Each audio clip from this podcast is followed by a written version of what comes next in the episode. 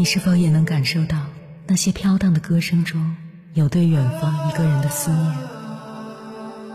你是否也有遗憾？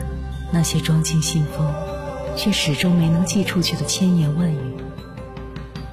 你是否也走过从南到北那漫长的路？遇见，也错过那东来西去的人。当往事随风，亦成风。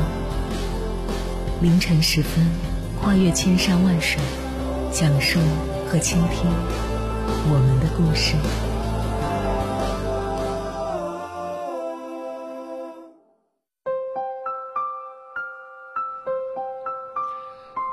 欢迎回来，各位夜行者。这里是正在直播的中国交通广播，千山万水只为你，深夜不孤单。我是迎波，绰号鸭先生。我要以黑夜为翅膀，带你在电波中自在飞翔。诗人北岛说过：“一个人的行走范围就是他的世界。”深以为然。你行走的眼界，决定了你看世界的境界。南开大学的卢真教授曾花了五年的时间穷游四十九个国家，除了看风景，他每到一个地方都一定要去拜访当地的名人墓地。他对此解释说：“旅行其实不在于你走了多远、花了多少钱、拍了多少照片，而在于你改变了看问题的方式，而墓地则是最好的地方。”听过这样一个故事。有位成功的企业家，每天都会提着沉重的文件包回家，工作到深夜，每天却依然焦虑不安，身体也开始吃不消，便去看医生。医生问：“你回家为什么还要看那么多的文件啊？”“因为都是要处理的急件。”“难道就没人帮你吗？你的助手副总呢？”“不行啊，这些都是要我亲自批示的呀。”“这样吧，我给你开个处方。”企业家接过医生写好的处方，上面潦草的写着两行字：“每天到墓地散步两小时，每周要走满一圈。”企业家不解：“这是什么意思？”啊？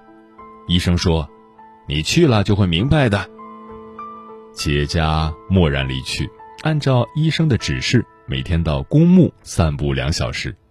一年后。所有的问题都迎刃而解，企业家不再事无巨细、面面俱到，而公司的业绩似乎也变得越来越好。企业家也渐渐明白，原来在生死面前，其他的事情是如此的微不足道，没有什么是放不下的。著名学者徐子东说过：“人生如果有什么事情想不通，到墓地看看就通了，因为墓地。”就是人生的缩影。如果附近没有墓地，去监狱看看也会带来心灵的触动。网友达达在学校的时候参观过一次监狱，不准穿裙子、短裤、无袖服装，不能携带手机、手表等物品。每到一个地方都要排队等候，然后快速参加。一进门便能闻到一股刺鼻的消毒水的味道。犯人住的宿舍很狭小，一间屋子十二个人，被褥都是统一的。给他们做报告的是一个贪污犯，被抓的那会儿，他儿子才五岁，他骗儿子说自己出国了，现在儿子都满十岁了，他却一直都不敢告诉儿子真相。参观完后，达达的最大感想是心酸，心情说不出来的沉重。很多人都是一念之差便走上了一条不归路。如果没有机会参观监狱，看一看监狱题材的电影也不错。电影《肖申克的救赎》中，瑞德的感慨尤为深切。毫无疑问，第一晚是最难熬的，赤裸裸的进囚笼，就像刚出生时那样，消毒药粉让皮肤像被火烧一样。他们把你丢进囚笼，关上铁门，那时你才感到这是真实的。瞬间，过去的一切都离你而去，剩下的只有对过去的回忆。而结果是，很多新来的人在第一晚都几乎发疯了。其中的一个胖子便在进来的第一晚彻底崩溃，哭着喊道：“我不属于这里，我要回家，我要见我妈妈。”最后，他被狱警活活打死。美国著名律师英格索尔说：“自由之于人类，就像亮光之于眼睛，空气之于肺腑，爱情之于心灵。”当一个人连最基本的自由都被剥夺时，生命也将失色。所以，心情不好的时候，不要做傻事，尤其是不要伤害别人、危害社会。自由弥足珍贵，请务必洁身自好，谨慎而行。很多时候，心情不好无法调节，本质上是自己的格局不够大。如果能够和高人聊一聊，或许就会豁然开朗。与高人对话最廉价的方式就是看书，你可以去书店或者图书馆待一天，好处多多。王石在自己的办公桌上写过一句话：衡量一个人的成功标志，不是看他登到顶峰的高度，而是看他跌到低谷的反弹力。反弹力从哪里来呢？王石的答案是读书。二零一一年，五十九岁的王石做出了一个惊人的决定：到哈佛去读书，不是去拿个名誉学位，而是去学习沉淀自己。听课、听讲座、做笔记、泡书店，每天奔波于公寓、学校、课堂和图书馆之间，比要高考的高三学生还勤奋。很多时候，人并不是被社会打败的。而是被自己的懒惰和不思进取所拖累，这个时候你大可扪心自问：有多久没有上书店了？有多久没有读书了？如果答案是记不清的话，那么恭喜你，你活该碌碌无为，整天郁郁寡欢。接下来，千山万水只为你，跟朋友们分享的文章名字叫《心情不好的时候就去这几个地方走走》。作者赛白。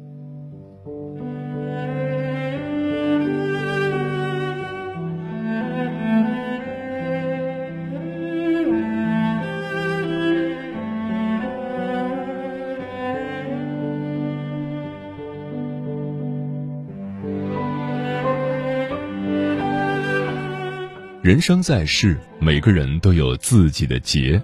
如果你累了、倦了、疲惫了，失意了，想不开了，撑不下去了，不妨给自己一点时间，找个朋友聊聊也好，出去走走也好，你会发现，此时正经历的种种，并没有自己想的那么不堪。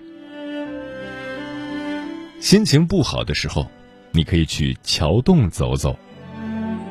无论一个城市有多么繁华，在阳光照不到的地方。总有一群贫苦的人在为生活挣扎着，桥洞就是这么个地方。上下班的路上，我会路过一个桥洞，每次走过都能看见那个婆婆。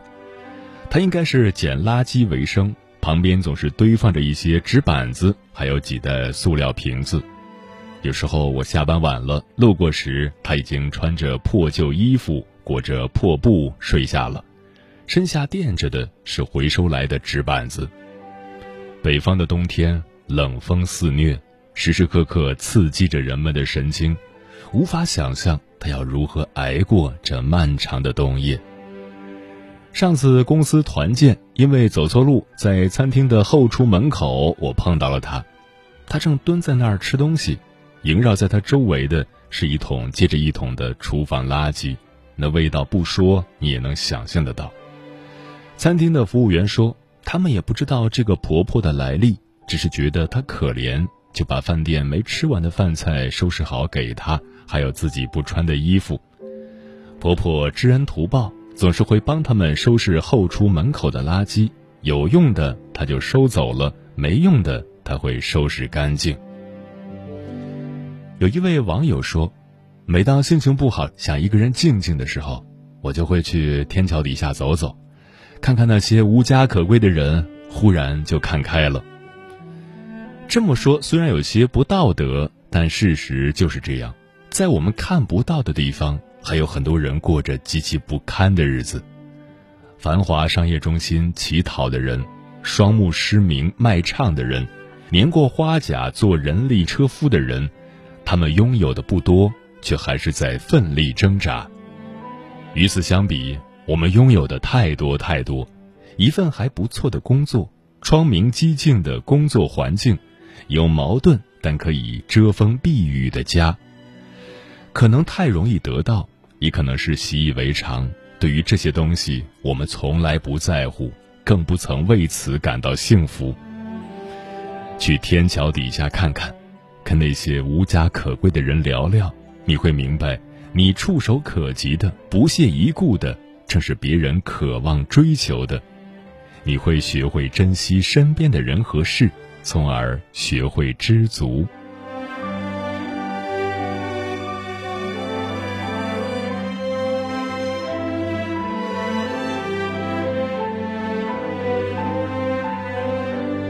心情不好的时候，你可以去医院走走。人其实只要健康的活着，就是一种幸福了。觉得撑不下去的时候，不妨去医院走走，在那里，男女老少皆有，大大小小的人躺在病床上被推来推去，你能真切的体会到生死面前一切微不足道，你所有放不下的，所有纠结的。在那里都能找到答案。看到躺在 ICU 里的人插着呼吸机，艰难地维持生命，与死神殊死搏斗；看到等在手术室门口走来走去、内心煎熬的家人；看到急诊室里进进出出的人群，有些还没到医院就去了，有些等着医生过来听一声命运的宣判。医院才是真实的人间。在这里，你会明白，没有什么比健康更重要。只要明天我爱的人还能活蹦乱跳，那一切就是岁月静好。在这里，你才能知道，生命其实很脆弱，并没有我们想象的那么无坚不摧。持续性的熬夜、高强度的压力会摧毁我们的免疫系统。在这里，你会看到每天都在上演若干场的生离死别。每天都有生命在消失。当你走到这里，听着撕心裂肺的哀嚎，你才会觉得，一个人只要还活着，就是一件很幸运的事情。俗话说得好，“留得青山在，不怕没柴烧。”只要我们还活着，一切就还没完。就如日本一寺庙写的标语一样：“人生除了生死之外，其他的。”都是擦伤，所以那些功名利禄是不是可以放一放？不要把自己逼得太紧。没有了健康，没有了生命，什么都是免谈。去医院走走，你会发现，能和家人坐在一起吃顿饭，能和朋友出去搓一顿，能和爱人一起醒来，能睁开眼看到阳光照进房间，能走。能跳，能吃，能喝，就已经是天大的恩赐了，而其他的都是奢求。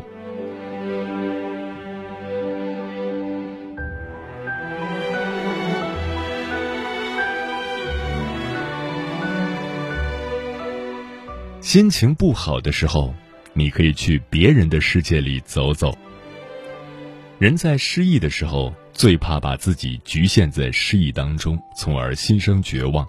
其实，当你走出去，走到别人的世界里，跟他们聊聊，就会知道，人们的生活大致是相似的，每天都在经历各种糟心事儿。前几天因为工作不顺，找朋友倾诉，才知道他的父亲得了癌症，医生说已经是晚期了。差不多的时间，朋友又怀孕了，但因为父亲的事。加上前前后后照顾，结果导致先兆性流产。打电话的时候，他哭得一塌糊涂，一个劲儿的问我：“我该怎么办？我应该怎么做才好？”但没有谁能告诉他答案。而听到这些的我，一方面替朋友难过，一方面不禁释然，因为相比朋友的大风大浪，我的这点毛毛雨真是算不了什么。环顾一下周围的人，亲人、朋友、同事，哪个不曾受过伤，只是不曾说出口而已。或许此刻离你最近的那个人，就正在经历着不为人知的痛苦。有次我旁边的同事好几天没来上班，吃饭时打听了一下，才知道同事的亲人去世了，他回去奔丧。让人惊讶的是，得知消息的那天下午，他还做了会议分享。并没有看出什么异样，只是听另一位同事说，曾看到他躲在安全通道里哭。时间的答案里面有句话说：“每个人的生命里都有一场大雨，有天你走过那场大雨，然后若无其事的跟旁人说起的时候，才知道那个时候别人的生命也正在经历同样的大雨。”去别人的世界里走走，你会明白，没有谁过得比谁更容易。所有风轻云淡的背后，都曾有过刻骨铭心的伤痕。我们能做的就是接受、释怀，然后走过去。一个网友曾分享自己坚持多年的习惯，得到了无数人点赞。他说自己每次心情糟糕的时候。就用发带蒙眼，照常生活十分钟；去厕所就扶着墙，吃东西也凭自己摸索，想做的做不了就憋着。十分钟之后，闹钟响，结束蒙眼，摘下发带的那一刻，他仿佛获得了新生，糟糕的心情早就不知所云了。最后，他说了这样一句话：“唯有病痛与亲人离世。”痛楚真切，其他的都是忽略了当下拥有一切的贪婪。如果你也觉得过不去了，不妨试试这个方法。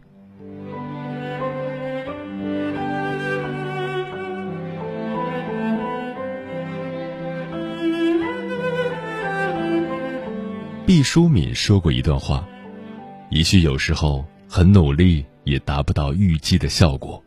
也许有时候怎么做也做不好，也许无数的流泪在夜晚长了又长，很多事情不是我们可以掌握的。不过没关系，生命必须有裂缝，阳光才能照进来。大概我们此刻苦熬的寒潮，就是那个裂缝，终有一天阳光会透过那儿照进生活里，温暖我们的冬天。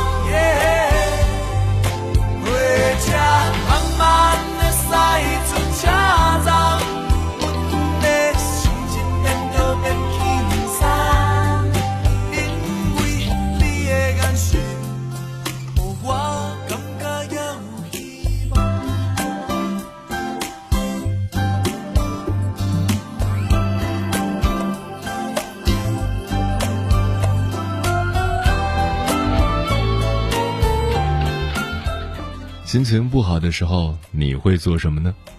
专吃彩色的鸟儿说：“心情不好时，我是会倾诉、看书、听广播、听音乐、追剧、睡觉。”不行看客说：“现在人的生活节奏快，工作压力大，心情波动的频率比较大，心情不好在所难免。首先要学会调整情绪，学会自我判定、自我分析。该放松的时候放松一下，别总是满负荷的绷紧状态。人不是无敌的，总有扛不住的时候。情绪崩塌，健康垮塌，倒霉的还是自己。”肖楚然说：“毋庸置疑。”鸭先生的声音就是专治各种疑难杂症，心情不好时听，得意忘形时听，迷失方向时听，陷入低谷时听，随时随地听一听，整个人都会变得很开心。我感觉鸭先生的声音就像是有神奇的魔力一样，总是不断的给我力量，提醒我向前看，朝前走，而且能让我感觉到无比的温暖。李月光说。确实是这样的，有的时候真的是很沮丧了，在朋友圈发一个动态，还要唯唯诺诺的，在后面又加一句自我勉励，或者是让别人宽心的话，哪怕是碰巧遇到一个知心的好友过来聊天，也会隐忍着告诉他心里的感觉，所以多数时候还是自我缓解，一个人静静的坐着，又或者听一听符合当时心情的音乐，让情绪一点点得到释放。无处安放说，心情不好的时候会哭，也会去海边。人间四月天说，心情不好的时候适合两种截然不同的状态：静下来蒙头睡一觉，动起来出去走走。当然，这治标不治本，只能让不好的状态暂时缓一缓。陈阿猫说：“心情不好的时候，会对自己说，没有过不去的坎儿，转移自己的心情，看书、看报、看电视，再对自己说会好起来的。面包会有的，牛奶也会有的。嗯，心情就像衣服，衣服刚穿的时候干净整洁，穿的多了，时日一久，多少要沾上些污渍。脏了也没什么大不了的，拿去洗洗，趁有太阳的时候晒一晒。”等再穿上的时候，又是干净的一天，还带着点阳光的气息，暖烘烘的，更为贴心。说到底，人生的丰富多彩得靠自己成全，心情的好坏也一样要靠自己成全。天天快乐，天天都过得喜笑颜开，当然好。但生活偶尔总会有烦恼，其实尝过烦恼苦涩的人，才更懂得那份开心时的甘甜滋味。偶有失落是正常，可人的状态不能一直停在低谷。余生很长，苦也会有，甜也许多，慢慢走，实在不必太过慌张。时间过得很快，转眼就跟朋友们说再见了。感谢你收听本期的《千山万水只为你》。如果你对我的节目有什么好的建议或者想要投稿，可以关注我的个人微信公众号和新浪微博。我是鸭先生，乌鸦的鸭，与我取得联系。晚安，夜行者们。